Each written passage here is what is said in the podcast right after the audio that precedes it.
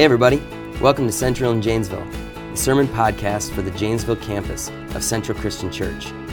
Today, we've got a short devotional podcast to go along with our regular Sunday sermon podcasts. This is your campus pastor, Kellen Anderson. Hey, everybody. Thanks for joining me for today's devotional. Uh, today, we're looking at Proverbs 22, verse 16.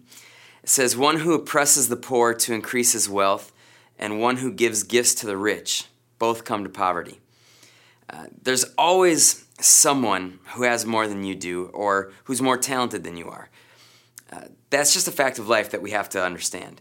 Um, maybe there, at some point, maybe there's a top person on the food chain at some point. Um, there, there is arguably, although it's not much of an argument, there's no better basketball player that's ever lived than Michael Jordan. You can try to convince me that somebody's better, but I will continue to proceed to convince you that you don't know what you're talking about. Michael Jordan is the best, he's a top in that category. Uh, but that means that every other human is looking up to someone better than them in the game of basketball. And so, generally speaking, there's always someone better and someone with more stuff than you. Uh, those who choose to oppress the poor fail to realize that there is someone out there to whom they are the poor.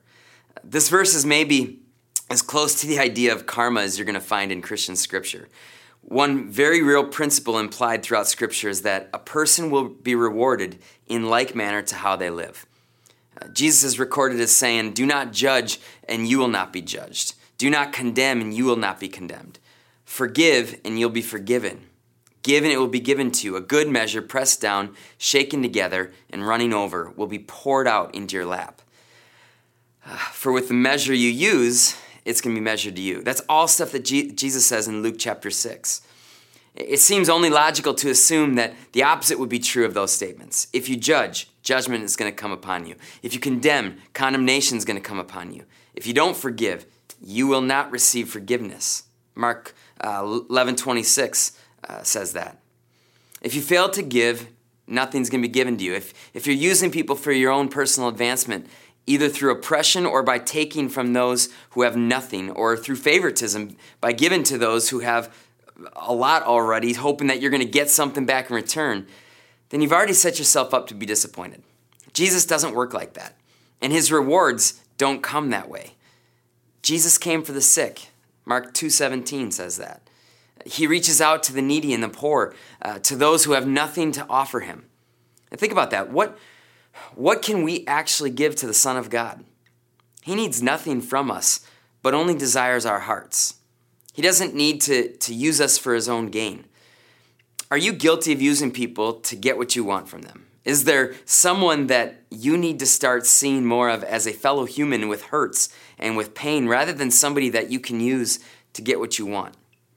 Uh, let's decide today, right now, that we're going to bless somebody today rather than trying to get what we can from them. That we're going to bless somebody who can't bless us in return. All right, let's pray together. Lord, I thank you so much uh, for giving to us in ways that we don't deserve.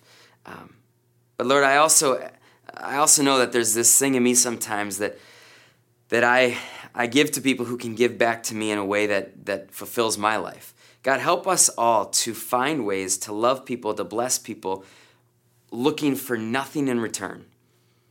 God, help us today to, to be completely selfless in the way that we give our lives out to the people around us. We ask this in Jesus' name. Amen. Now, thanks, everybody. Hope you guys have a great week. We'll see you next time. Thank you for listening to today's podcast from Central in Janesville. Be sure to subscribe to the Central in Janesville podcast to keep up to date with each of our teachings. Thanks.